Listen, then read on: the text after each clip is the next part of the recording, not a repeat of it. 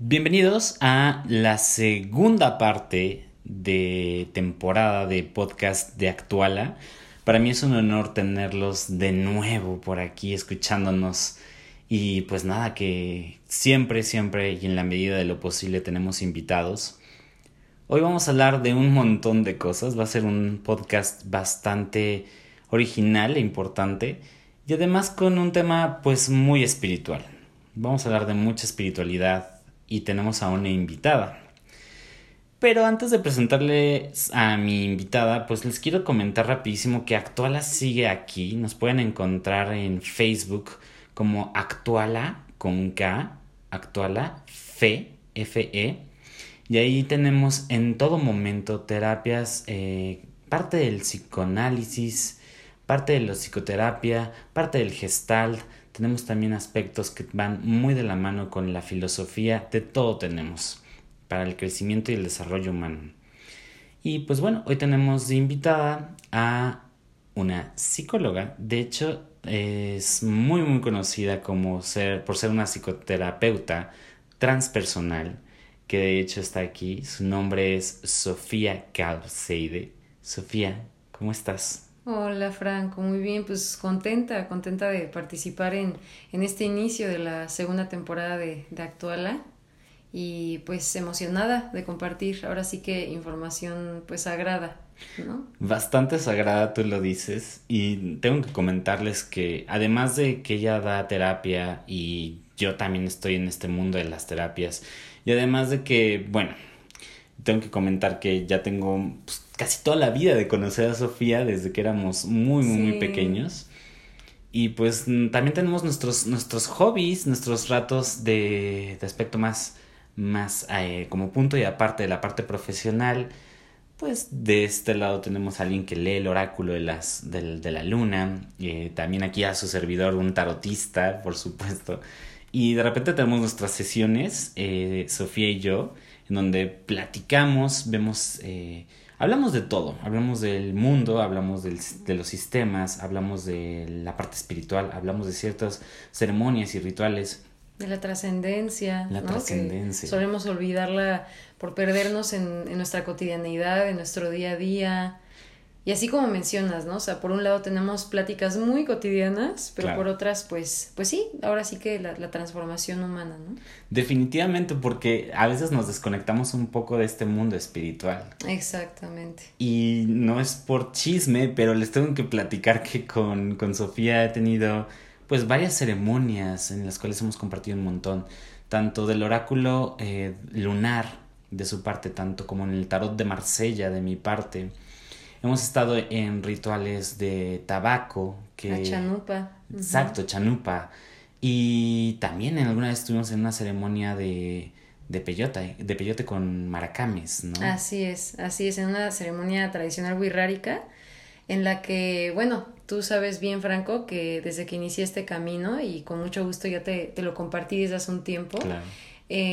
Pues sí, sentí como esa trascendencia que desde, pues sí, una vez que probé esta medicina sagrada, pude sentir como una fusión en mente, cuerpo y espíritu, que obviamente en mi cotidianidad puedo soler olvidarlo, pero una vez que recuerdo las experiencias místicas que se pueden llegar a tener en un círculo, porque un círculo pues ahora sí que es una figura, geometría sagrada, ¿no? Donde no hay jerarquía.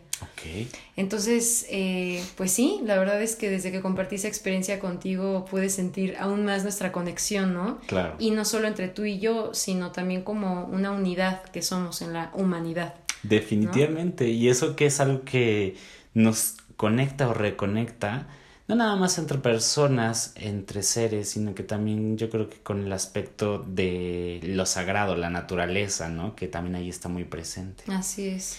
Y además de esto, pues, bueno, qué mejor que Sofía que nos pueda explicar, porque también haces ciclos de cacao, si no me equivoco, ceremonias de cacao. Así es. Haces de todo un poco, haces cuestiones de placenta, pero yo soy muy ignorante en este tema, por favor, explícanos. Para nada. Pues mira, ahora sí que como dirían las abuelas sabias, purépechas, No hay nada bueno ni malo, solo hay ignorancia, ¿no? Exacto. Entonces todos en algún momento, todas hemos sido ignorantes en algún momento, pero pues como diría Aristóteles, y tú como filósofo lo dirás, exacto, a través del empirismo, de la experiencia es como se adquiere ese conocimiento, ¿no?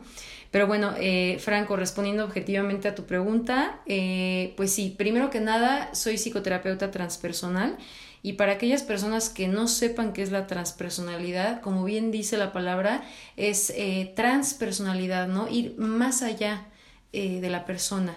¿Y a qué me refiero con más allá de la persona? De este avatar, de este disfraz que nos hemos creído, ¿no? Desde que nacimos, ¿no? Más allá de nuestra historia que nos hemos creído, nuestro ego, nuestro subconsciente, llamémosle como queramos, ¿no?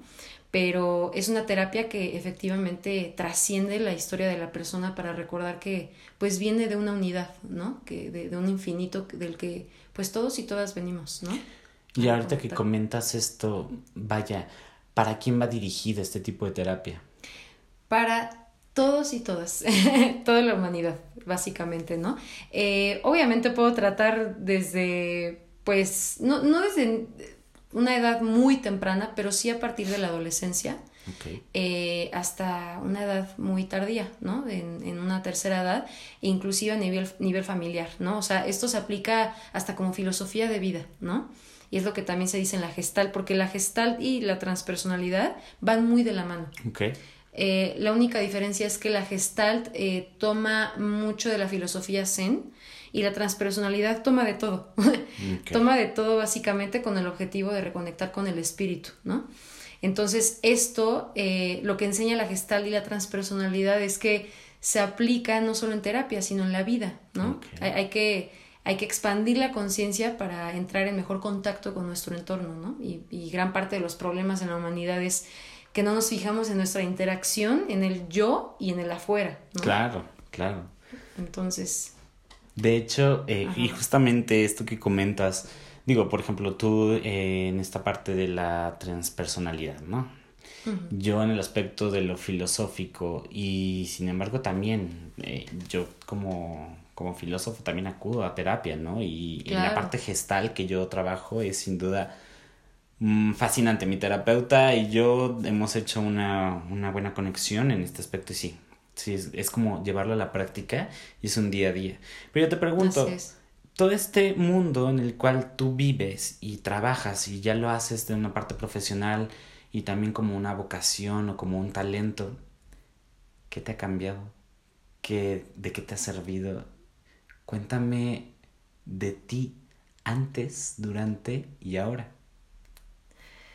Wow, muy buena pregunta. La verdad es que puedo empezar con el antes.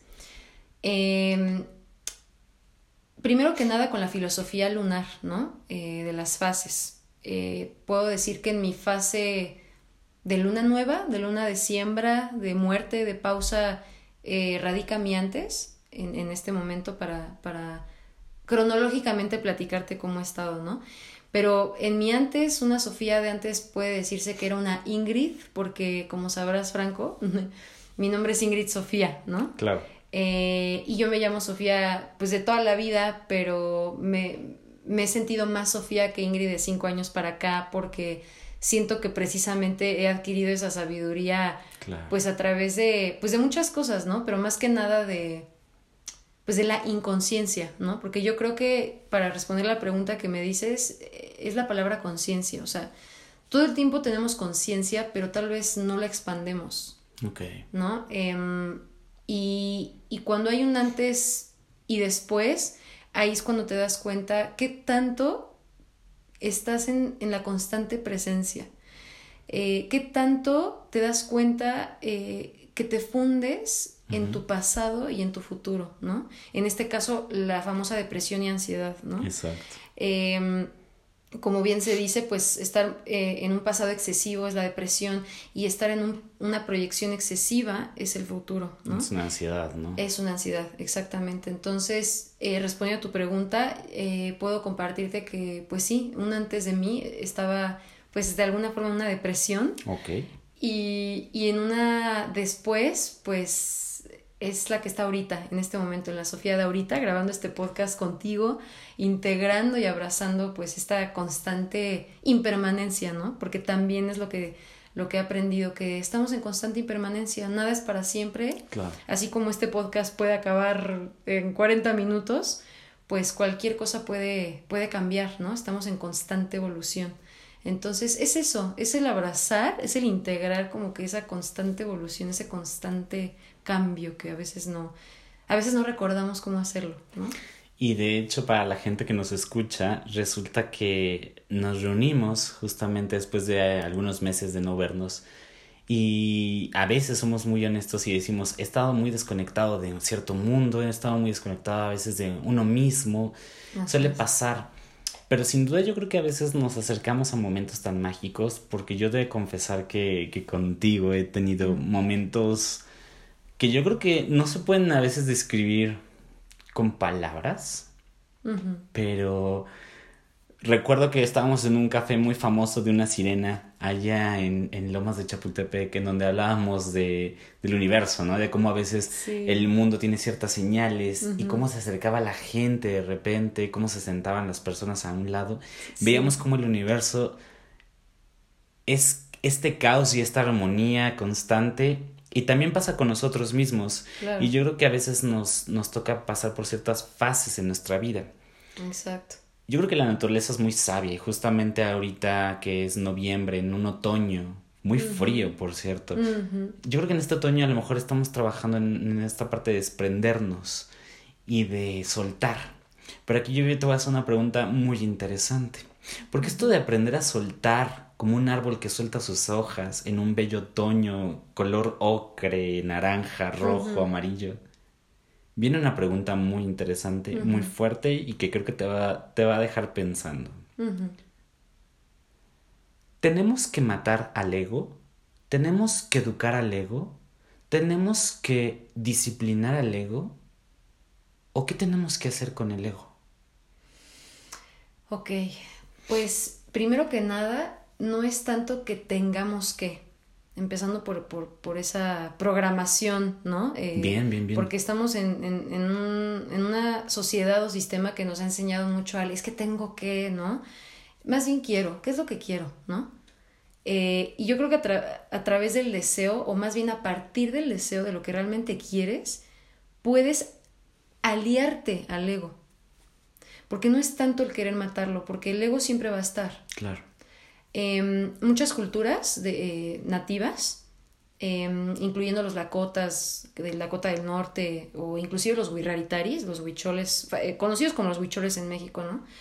Ellos le llaman el chiquaque, por ejemplo, al ego, que el ego es como una larva energética que la denominan como muy aparte de ti. O sea, el ego no eres tú, el ego es como tu... lo que no te ayuda a estar en sintonía contigo, ¿no? Okay. Es como ese... Los Lakotas le dicen el payaso sagrado. ¿Puede ser como la sombra? ¿Nuestra sombra? Ándale, la sombra también. Y la sombra, vaya que tiene muchos términos, ¿no? Porque puede ser el inconsciente, todo aquello que ya sabes cuál es tu obscuridad, o no sabes, o no la conoces, pero... Te tira de alguna forma, ¿no? O sea, te hace tropezar en lo que sabes que no te gusta o no te beneficia, ¿no? Pero regresando al hilo de tu respuesta objetivamente, Franco, yo creo que es más bien aliarnos al ego, porque el ego siempre va a existir. ¿Y en qué sentido, no? Y esto es desde mi forma de ver como humana, mujer, como terapeuta, pero no podemos matar al ego. Podemos aliarnos a él y, como dices, disciplinarlo de alguna forma, porque... Tan es así que hay arte, ¿no? O sea, si no hubiera ego, creo que no habría arte. ¿Y en qué nos podría beneficiar escucharlo? ¿Qué pasa cuando uno escucha su ego? Ok. Y es pregunta porque también es algo muy interesante. Cuando yo escucho a mi ego, puede ser mi amigo o puede ser mi enemigo, o a lo mejor puede contribuir al egocentrismo. ¿O cómo ves esto? Puede... atribuir al egocentrismo. Pues mira, el lenguaje es muy sabio, el egocentrismo, ¿no? Es centrarte, ahora sí, o hacer al ego como un centro, ¿no? Y valga la redundancia, porque también cuando hablamos de regresar a tu centro, es regresar a tu alineación. Uh-huh. Entonces, yo creo que aquí estamos hablando también de un tema de conocer tus polaridades, ¿no? Porque todos tenemos polaridades. ¿Y en qué sentido? Tal vez hablamos de, se hace feminidad, masculinidad, o luz y oscuridad, día y noche, ¿no? O sea, en Franco o en Sofía, ¿cuál es mi oscuridad y cuál es mi luz, ¿no? Claro. Entonces, volvemos al tema de la sombra. O sea, a partir de lo que la sombra a mí me hace recaer en mi vida, que no me gusta, ¿de qué manera yo me doy cuenta o quiero darme cuenta para aliarme a ella? Y por lo tanto, conocer mi luz.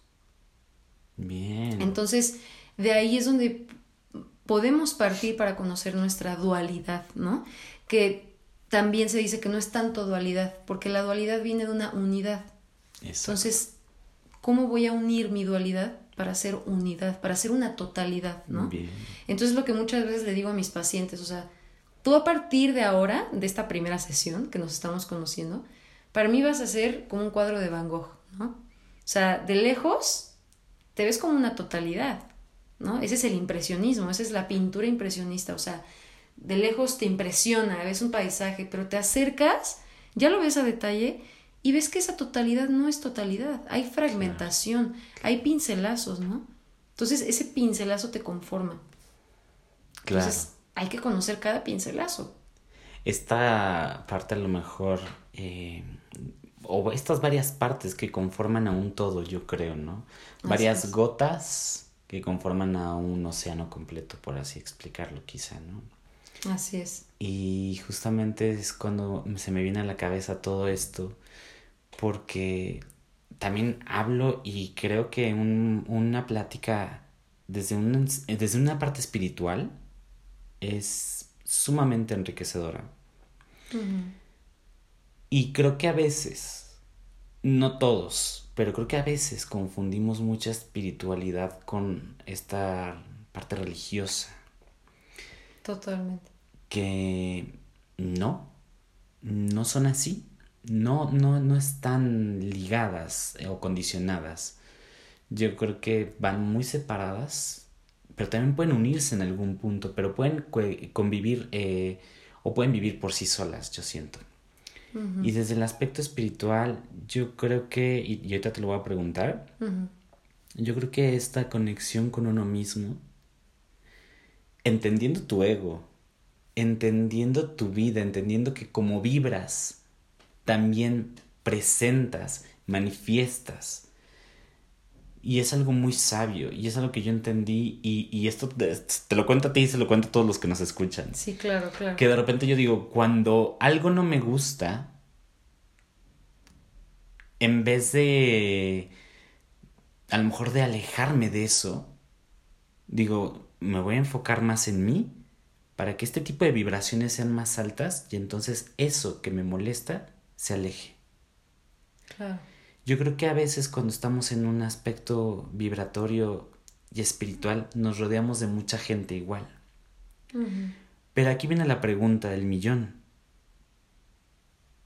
¿Por qué pasa, o tú qué crees, que la gente que está en un proceso espiritual pasa por muchas adversidades? Uh-huh. Parejas tóxicas, trabajos que los pueden generar desde un aspecto muy de, como de una esclavitud, ¿no? Trabajos en donde no me gusta estar, uh-huh. O círculos sociales que abruman. ¿Por qué crees que le pasa esto a la gente que está en un proceso espiritual? Uh-huh, uh-huh. ¿Tú qué opinas? Sí. Y digo, te lo digo porque yo he pasado también por eso y yo te conozco y sé que también has pasado por esto, pero también... Claro. Y lo sigo pasando. Y lo sigues pasando, es parte de la sabiduría. Claro, ¿no? Claro. Pero ¿por qué crees que pasa esto en la gente que se supone que está muy centrada en su espíritu? Bien. Realmente es una pregunta muy compleja porque, como siempre decimos, ¿no? Cada persona es un universo. Uh-huh. Y un universo empezando porque cada persona viene con su historia. Claro. Y viene no solamente con su propia historia como individuo, sino también lleva detrás de sí mismo, toda una historia ancestral. ¿Y a qué me refiero con ancestral, no?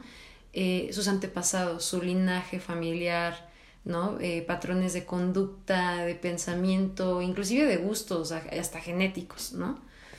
Pero realmente el despertar, el despertar es como, es morir y renacer en vida, ¿no?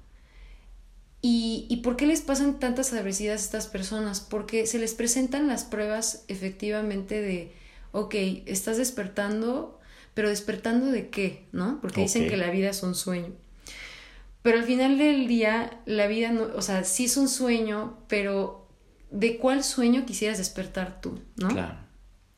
Las adversidades, básicamente, pues sí, vienen porque están cayendo las máscaras, ¿no? Tú y yo sabemos perfectamente los términos junguianos, ¿no? Uh-huh. El arquetipo de la sombra, de la máscara, la madre.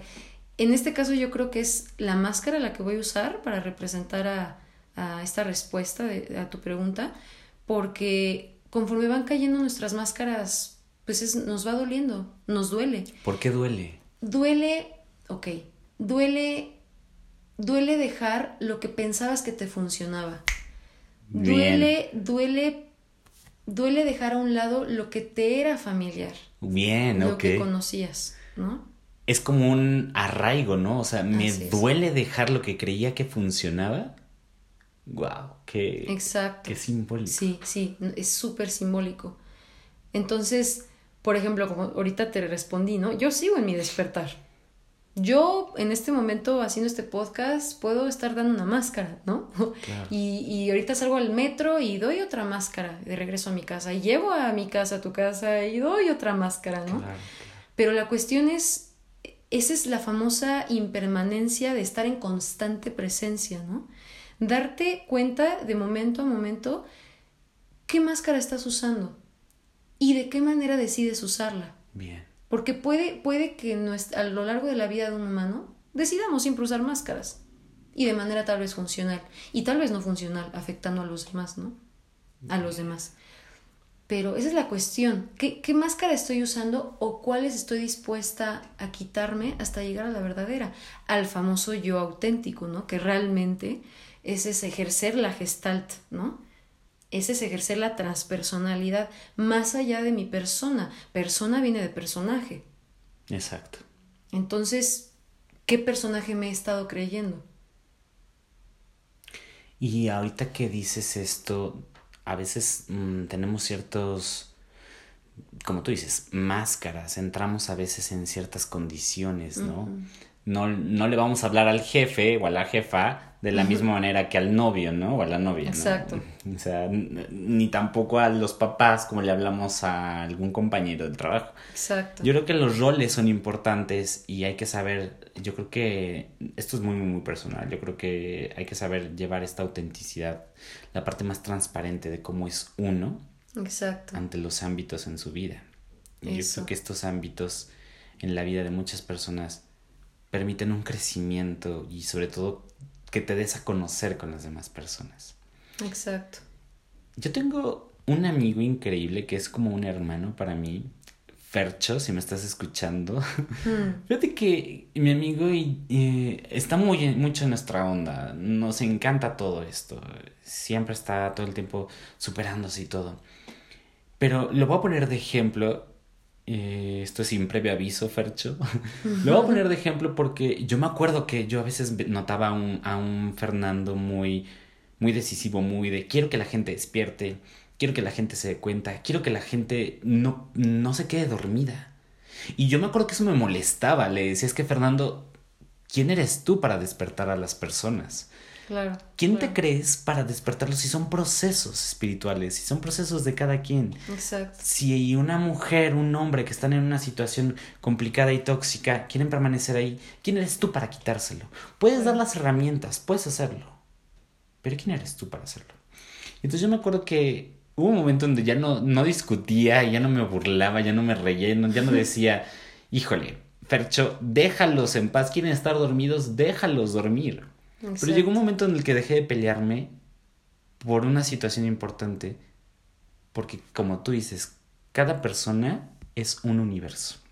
Totalmente.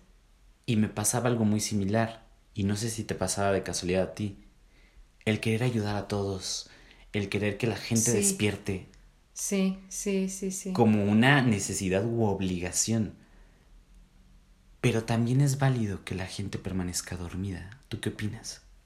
Totalmente de acuerdo, exactamente. O sea, también personalmente lo he vivido, como bien lo mencionaste, porque también cuando empecé este camino y compartiéndolo personalmente fue en una ceremonia tradicional wixárika, ¿no? Mi primer acercamiento a este camino de la sanación. Y desde que tuve esa primera ceremonia, o sea, pensé en ese momento y dije, aquí tienen que venir todos. Claro.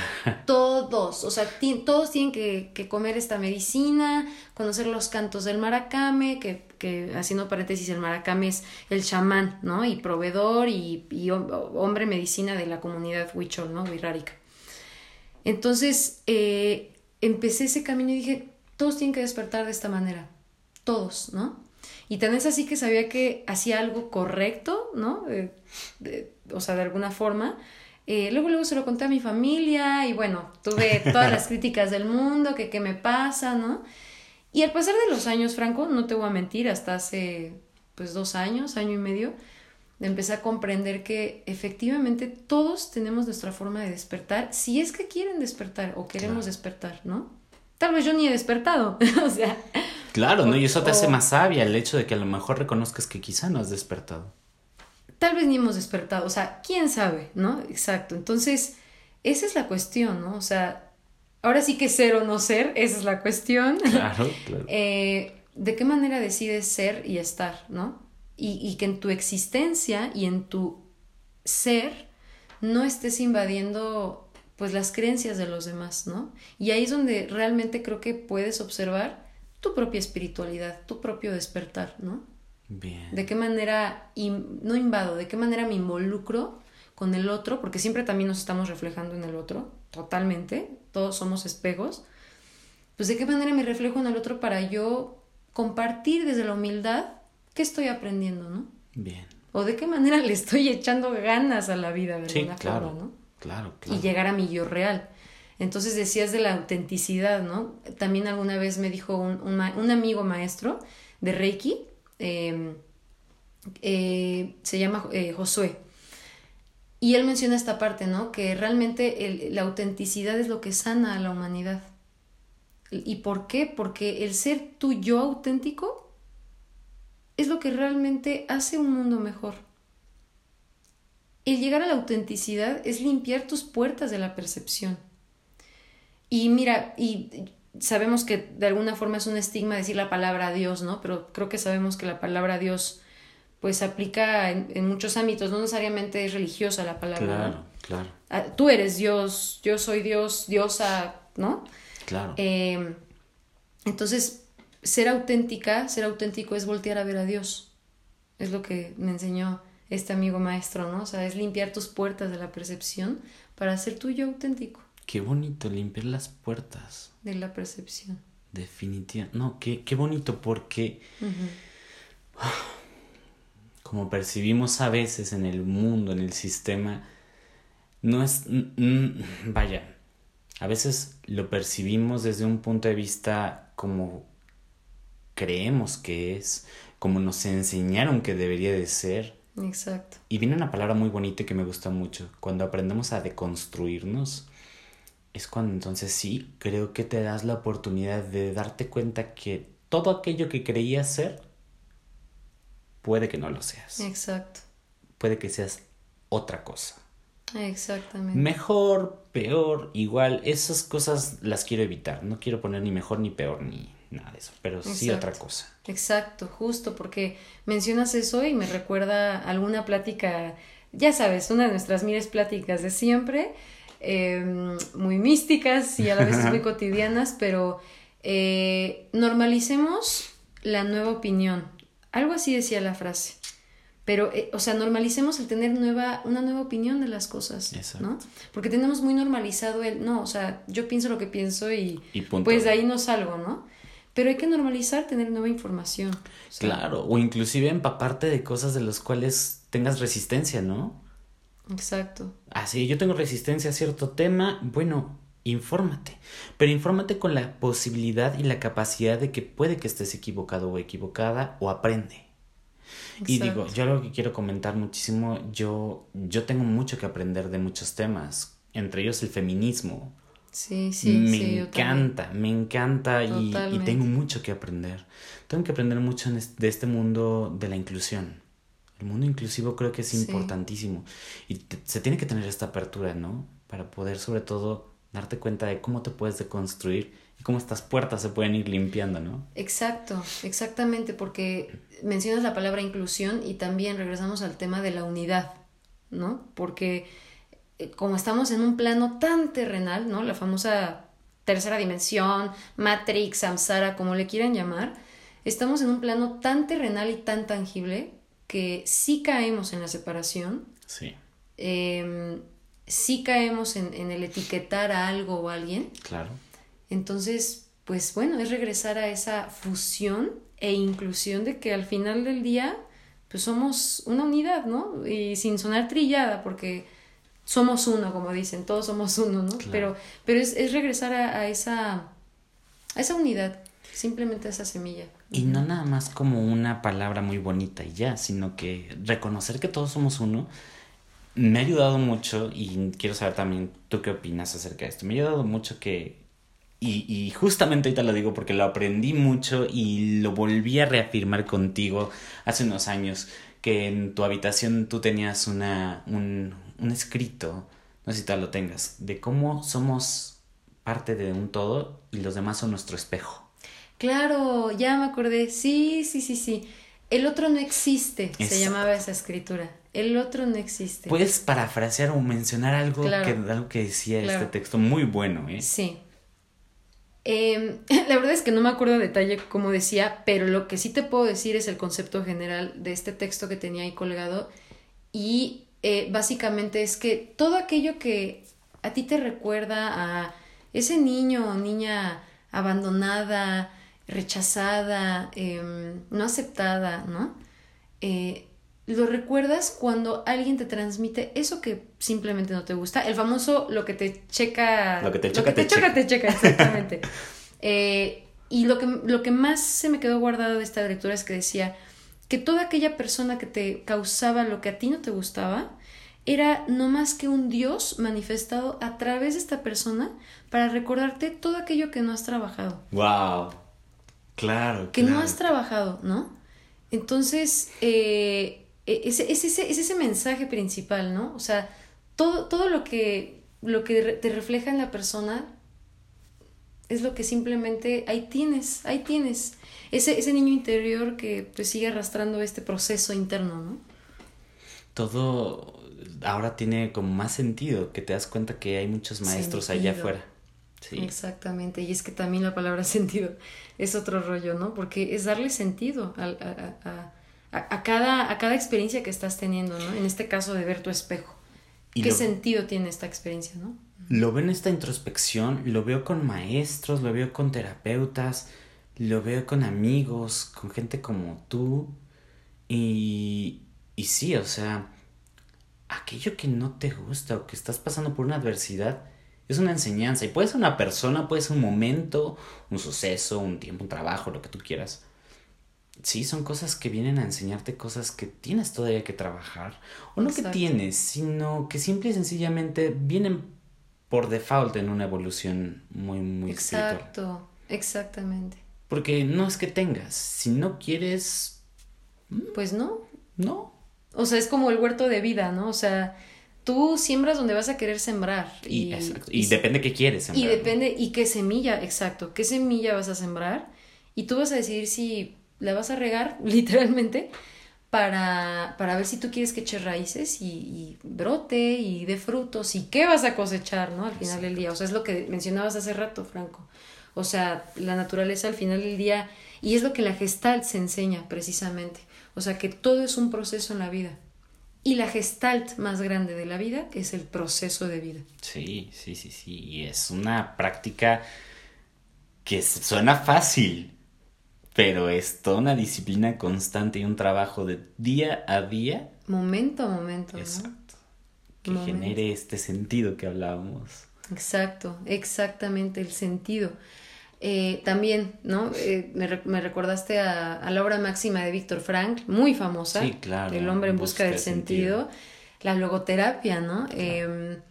Es increíble saber de este libro que, pues, un hombre en pleno holocausto, o sea, un exterminio, pero aberrante de humanidad, pues simplemente por ignorancia, ¿no? Uh-huh. Ya ni digo política, ni economía, simplemente, o racismo, simplemente ignorancia en la humanidad, ¿no?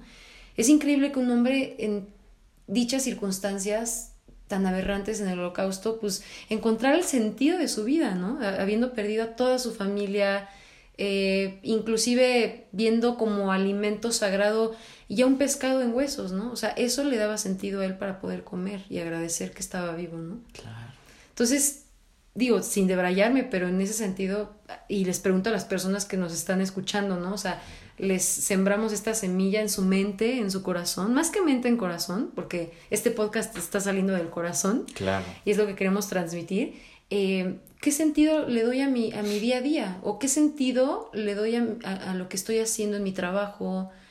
O inclusive, ¿qué hago con mi pareja? O lo que estoy pensando siquiera. O es más, ¿qué sentido le doy a la serie que estoy viendo en Netflix? O sea, todo lo que es cotidiano, ¿no? Sí, ¿qué sentido le estoy dando? El día a día. Para que entonces, más allá de la monotonía, veamos que si estamos construyendo y creando constantemente, si se acercan nuestros objetivos o simplemente son patrones que repetimos un día más, otro lunes igual, otro miércoles igual, o si de plano va a ser la diferencia constante en el cual tú como creador vas a transformar tu vida a tu gusto, a tus encantos, a lo que tú deseas, pero que tengas consciente básicamente que tú estás creando, todo el tiempo estás creando. Exacto. En constante momento.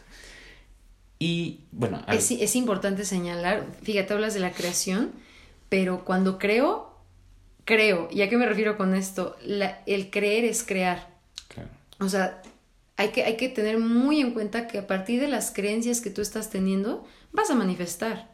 Uh-huh. Vas a crear. Puede que estén bien o estén mal. Exactamente. Pero se crea. Entonces ahí tienes que observar cuidadosamente, ¿no? ¿Qué estás creando? Exacto. ¿Qué se está manifestando frente a ti en tu camino? Para que digas, ok, pero ¿qué es lo que estoy creyendo entonces sobre mí y sobre mi entorno, ¿no? Porque a veces tenemos una creencia de nosotros mismos, una versión de es que yo soy muy bueno en esto. Exacto. Yo soy una perita en dulce, yo soy la mejor persona, y resulta que a lo mejor nos damos a mostrar a una sociedad que no es así, que no somos tan lindos como creemos, ¿no? Y nos da miedo mostrarnos así. Exacto. Nos da miedo mostrar vulnerabilidad. No queremos mostrarnos vulnerables. Porque es peligroso, ¿no? Porque es como de, puede doler. Y no le... Exacto, puede doler. ¿Y a quién le puede doler? Exacto. Al ego. Entonces no sirve, no, o sea, entre comillas, no sirve mostrarme vulnerable. ¿Para qué? Mejor me protejo. Y así sigo funcionando en la vida. Y a un costo muy alto. Exacto, ¿y a qué costo, no? Es lo que hablábamos hace rato. ¿A qué costo? Y se me viene también una reflexión, Sofía, de la naturaleza y sus procesos, de los ciclos. Cómo el mundo se conforma con estos ciclos que siempre son sabios y eternos. Uh-huh. Que tienen que ver con las estaciones del año. Que tenemos a un invierno, por ejemplo, que va a ser el sueño en donde el árbol está dormido. No está muerto, está dormido. Sin hojas, desnudo, vulnerable, sin ego. Y está soñando. ¿Qué está soñando? Está soñando con una primavera.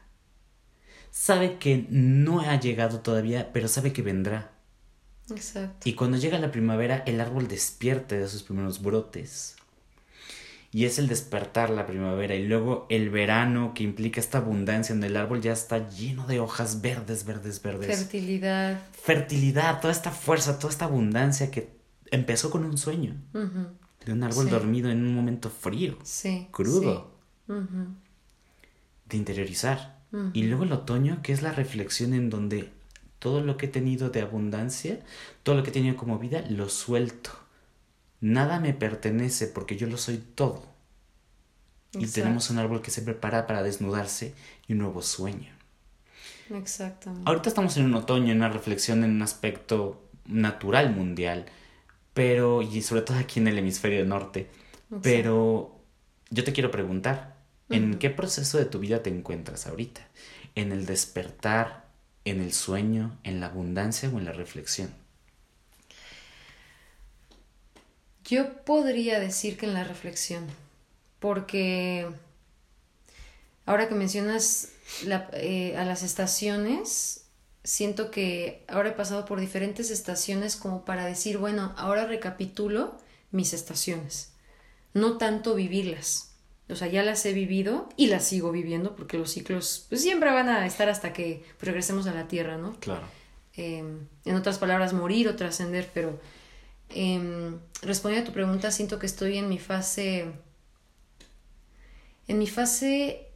pues precisamente otoño, de reflexión. Sí, de reflexión, porque alguna vez alguna abuela sabia, de hecho se llama Silinkly, nos enseñó que efectivamente conforme sube o baja la hormona de la tierra, sube y baja la nuestra, ¿no? Entonces, con decirte que hasta físicamente, últimamente se me ha caído el pelo, y digo, a ver, o sea, ¿por qué hace meses no se me cae? Y digo, wow, o sea, sí estoy alineada a las estaciones de, ahora sí que nuestra madre tierra, ¿no? Claro. Entonces siento que lo estoy viviendo también de manera muy simbólica en cuanto a mi parte emocional. Estoy en un momento donde tengo que seguir soltando, pero para soltar tengo que recapitular. Para soltar y dejar ir tengo que reflexionar. ¿Quién he sido? ¿Quién soy? ¿Y quién seré? ¿No? Bien. Pero más allá de los tiempos es ¿quién soy? Porque pues es lo que se dice, ¿no? Hay que estar en constante soy, soy, soy. Exacto. Entonces, ¿quién soy? ¿No? ¿Y quién he sido para ser quién soy? Y comparto contigo es estar en un momento de otoño, en un momento de reflexión donde también implica soltar.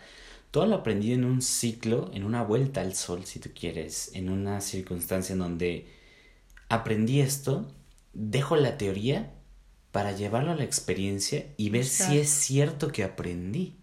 Exacto, exacto. Pero si no aprendí, vendrá otro ciclo. Con otros maestros, otras experiencias, puede que sea un poquito más fuerte, un poquito más traumante, un poquito más de todo, puede ser. Puede no ser. Exacto. Pero entonces quizá también es cuando tenemos que dejar de trabajar solo en la teoría, ¿no? Exactamente. Porque las palabras se las lleva el viento y a veces son muy, muy superficiales. Exacto. Y yo creo que lo de la teoría es lo que mencionábamos hace rato sobre creernos de más el personaje, ¿no? Siento que cuando nos creemos de más nuestro personaje es quedarnos en la teoría. Exacto. Es tu teoría. Definitivamente. ¿Y la estás cumpliendo? ¿Tu teoría? Bueno, pues entonces... Para que no se quede solo en palabras. Exactamente, exactamente, sino en acción. Y me recordaste cuando porque por cierto, lees las cartas, híjole, de manera excepcional. Gracias. Y las últimas 2 veces que me las has leído ha aparecido mucho el mago, que si mal no recuerdo es la carta donde habla sobre llevarla de la teoría ya a la práctica, ¿no? Es una carta que en otras palabras me ha dicho, ya no te hagas güey, ¿no? Exacto. Y vaya que ha estado presente en mi vida. Entonces, eso también lo puedo recomendar mucho a quienes nos escuchan, ¿no? Estudiar más la carta del mago y tomar terapia de tarot de verdad contigo porque, pues, te da más claridad sobre tu sombra, ¿no? Que es lo que mencionábamos hace rato, sobre tu ego que no tienes que matar. Más bien, ¿quieres aliarte a él? ¿Quieres disciplinarlo? Porque puede ser o tu mejor amigo o tu peor pesadilla. Así es. Tú decides. Nada más que sí es importante que lo escuches. Tiene muchas cosas que decirte y que quizá no te van a gustar. Exacto, exacto. Y el tema de la elección. Acabas de decir, tú decides. Y la Gestalt también dice, la existencia en sí es deficitoria. ¿Y por qué deficitoria? Porque toda decisión o te lleva una ganancia o te lleva una pérdida. Entonces, cuando sufrimos constantes pérdidas por las decisiones que tomamos, nos viene una crisis existencial. Claro, claro, claro. ¿Qué estamos decidiendo entonces? ¿Qué estamos decidiendo? Y no sé si lo puedas recordar ahorita, Franco, pero hay un filósofo que alguna vez leí que mencionaba que justo la decisión es un constante abismo. Claro. No recuerdo en este momento quién lo mencionaba, pero es cierto, es un constante abismo. El decidir. Y de hecho, cuando te haces consciente de que toda la responsabilidad recae en ti, en las acciones constantes, que esto puede ser muy crudo para las personas que me dicen, es que Franco, yo no decidí esto, yo no decidí que me pasara este accidente, yo no decidí que me pasara esta relación, yo no decidí. Bueno, lo que sí puedes decidir es lo que vas a hacer con esta adversidad. Exacto. ¿Ya pasó? Bueno, ¿qué vas a hacer? Exactamente. Y en esta decisión, ¿qué acciones vas a tomar? Exacto. Y el tiempo es sagrado. El tiempo es... Muy sagrado.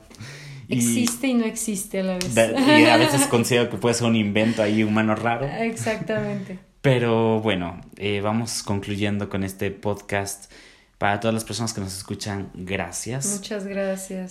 Fue un honor haberte tenido de invitada y me encantaría que pudieras regresar pronto a que podamos tener un podcast muy bueno y tan gratificante como este. Hecho está, Franco. Yo también estoy muy agradecida que me hayas permitido estar en este espacio sagrado de Actuala y pues bueno, a seguir co-creando, ¿no? Yes. Que es lo que mencionábamos de la creación. Esto es una creación que compartimos con mucho cariño y gracias por compartírmelo también a mí, Franco. Gracias, de verdad. Para todos los que tengan alguna consulta, ya sea de Actuala o inclusive que se quieran acercar con nuestra psicoterapeuta Sofía, pues pueden acercar ahí a las redes sociales, Actuala con K en Facebook, Terapia Filosófica.